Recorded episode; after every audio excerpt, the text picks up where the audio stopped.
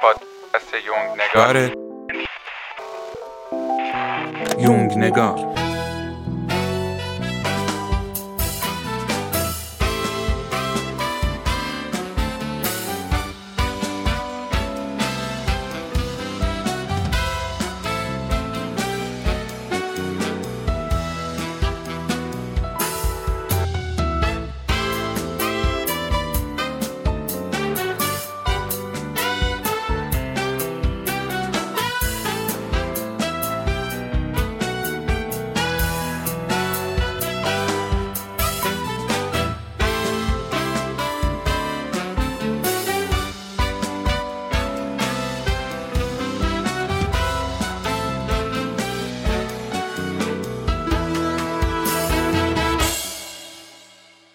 همسفران عزیز یونگ نگار سلام.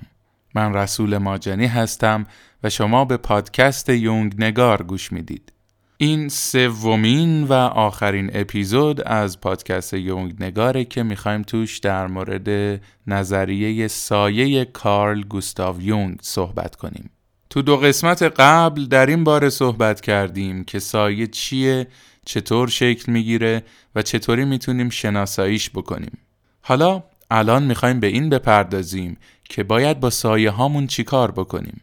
پیشنهاد می‌کنم که اگه قسمت قبل رو فراموش کردید یا اینکه اصلا گوش ندادید همین الان این اپیزود رو پاز کنید برگردید اپیزود اول و دوم سایه رو گوش بدین بعد بیاین توی این اپیزود چون مطالب به هم پیوستن و اگر اونا رو نشنیده باشید اینجا خیلی چیزی دستتون رو نمی‌گیره گفتم که سایه ها بخش هایی از غرائز ما هستند که نادیده گرفته شدن و همین نادیده گرفته شدن باعث مخرب بودن اونا میشه. پس میشه نتیجه گرفت که اولین کاری که باید با سایه ها کرد دیدنشونه. یونگ میگه مثل چراغ قوهی که میندازی توی یه جای تاریک باید توی این انباری نمور و تاریکتون با یه نوری وارد بشین و دونه دونه چیزایی که تو انباری هستن رو بهشون نور بتابونید و ببینیدشون. یعنی از ناخداگاه درشون بیاریم و بیاریمشون توی سطح آگاهی. همین آگاه شدن تا حدود زیادی ماجرا رو حل می‌کنه. اما مرحله بعد از شناسایی و آگاهی پذیرشه. ممکنه ما سایه هامون پیدا کنیم ببینیمشون اما نتونیم بپذیریمشون نتونیم باهاشون کنار بیایم. جهان ما از یه تضاد دوگانه تشکیل شده که همه چیز توش دو قطبیه خیر و شر. و سایه بخش شر وجود ماست.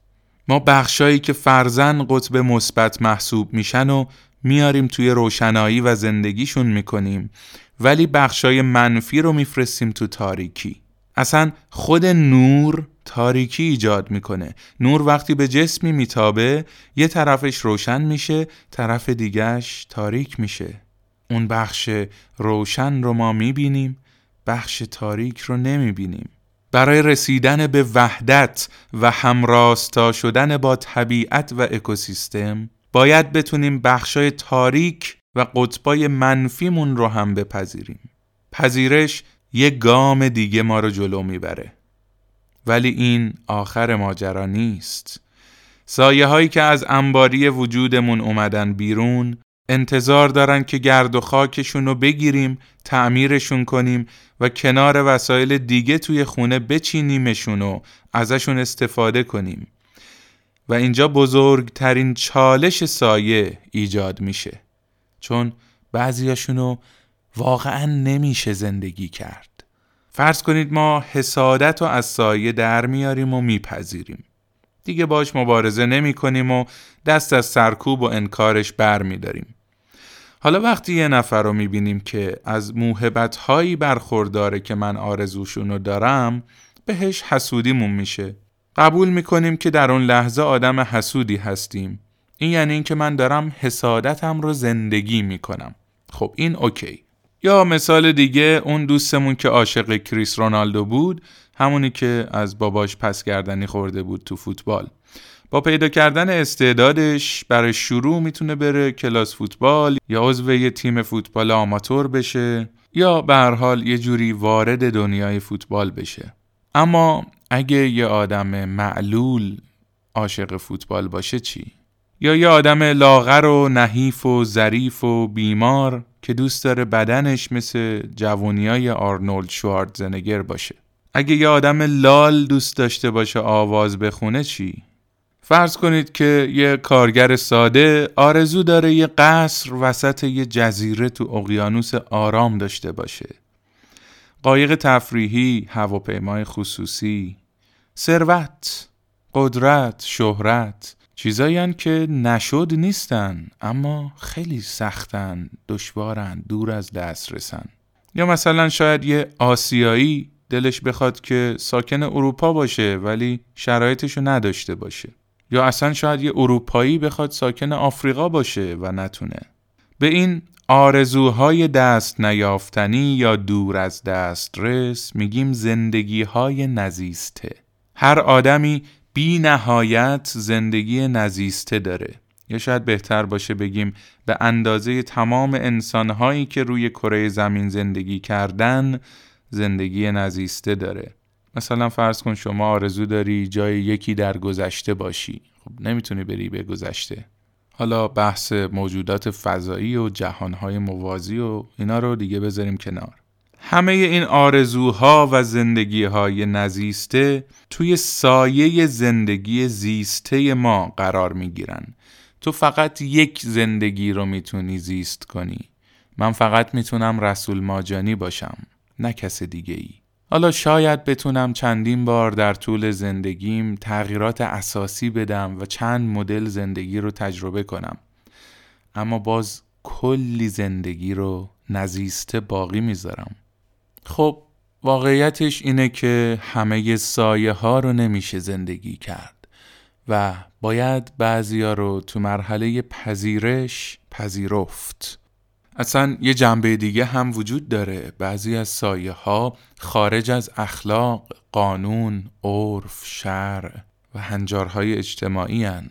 بعضی از سایه ها رو نه تنها نمیشه زندگی کرد بلکه نباید زندگی کرد. هیچ راه حل صد درصدی برای هیچ چیز در دنیا وجود نداره. سایه هم از این قانون مستثنا نیست. انسان انتخاب کرده که متمدن باشه. حتما براش مزایایی داشته. دور هم جمع شدن امنیت میاره. سطح بهداشت می‌تونه ارتقا پیدا کنه. غذای بهتر و بیشتر برای خوردن داشته باشیم. امنیت بیشتر همدیگر رو نکشیم. دزدی نکنیم. اونایی که خطا می‌کنن مجازات بشن. اینها گریز ناپذیره اینا برای ما بهتره برای اینکه بتونیم زندگی بهتری داشته باشیم. و نتیجتا مجبوریم یه چیزایی رو سرکوب کنیم. مجبوریم یه چیزایی رو توی اون انباری نگه داریم. به هر حال انباری هم کارکرد خودشو داره. و اینها ناملایمت های تمدن هستند که گریز ناپذیرن اما اما دیدن و پذیرفتن این ویژگی ها به این معنی که من انسانم و هیچ چیز انسانی از من دور نیست به این سایه ها نور میتابونه. تو اگر به هیتلر فوش بدی و بگی که این آلمانای نازی فاشیست فلان فلان شده این بلاها رو سر ملت آوردن و اینجا داری به خودت این نگاهو می‌کنی که من جزو آدم خوبام و اصلا امکان نداره احتمال نداره که منم اگر تو اون شرایط قرار می‌گرفتم فاشیست می‌شدم این سایه درد سرسازه اما اگه حواست باشه که تو هم اگر جای او بودی شاید همون کارا رو می‌کردی تونستی سایت رو ببینی و بپذیری. تونستی ببینی که تو هم به عنوان یک انسان اون ویژگی های عام انسانی رو داری. اون آلمانی نازی هم انسانه. پیشنهاد می‌کنم کتاب آیشمن در اورشلیم نوشته خانم هانا آرنت رو بخونید و فیلمایی که از دادگاه آیشمن در اورشلیم هست رو ببینید. آیشمن از افسران آلمان نازی بود که دستور قتل عام یهودی ها رو داده بود. بعد از جنگ پیداش کردن توی اورشلیم مجازاتش کردن و خانم هانا آرنت نویسنده و روانشناس جریان دادگاه رو مکتوب کرد و تحلیل روانشناختی کرد توضیحی که در مورد آیشمن میده میگه اون یه آدم معمولی بود.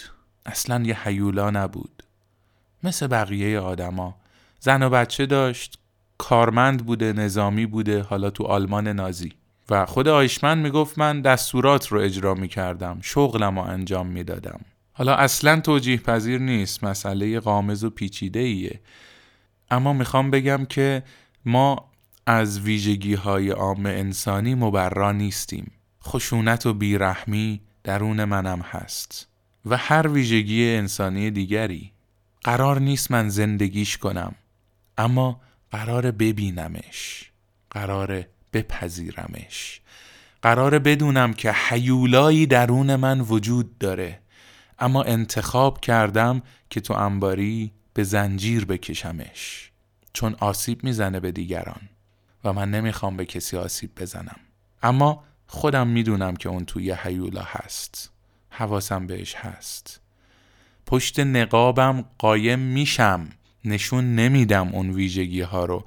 اما پشت نقابم رو می‌بینم. بهش آگاه هم حواسم بهش هست. در این سطح هم پذیرش سایه کافیه. سایه هایی که می‌توان زیست رو زندگی می‌کنیم و با سایر بخش های وجودمون یک پارچه می‌کنیم و سایه هایی که نمی‌توان زیست رو می‌بینیم بهشون آگاه میشیم میپذیریم اما با احترام توی انباری نگهشون میداریم. page اینستاگرام ما رو حتما follow بکنید اونجا کتاب های مرتبط با نظریه سایه که توسط یونگیان ها نوشته شده رو highlight کردم. قبلا استوری بوده پست بوده.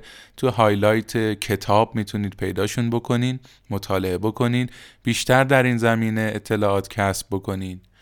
توی وبسایتمون مقالات ارزشمندی همکارانم نوشتن که مطالعهشون می‌تونه براتون راهگشا باشه.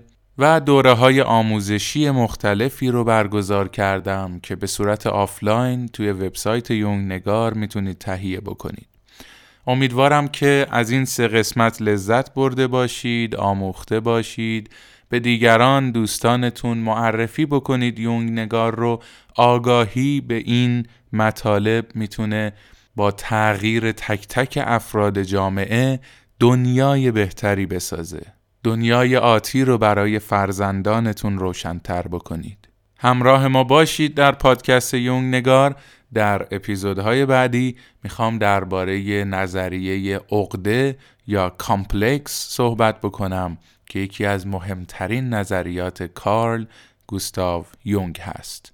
یونگ نگار خودشناسی تا خودشکوفایی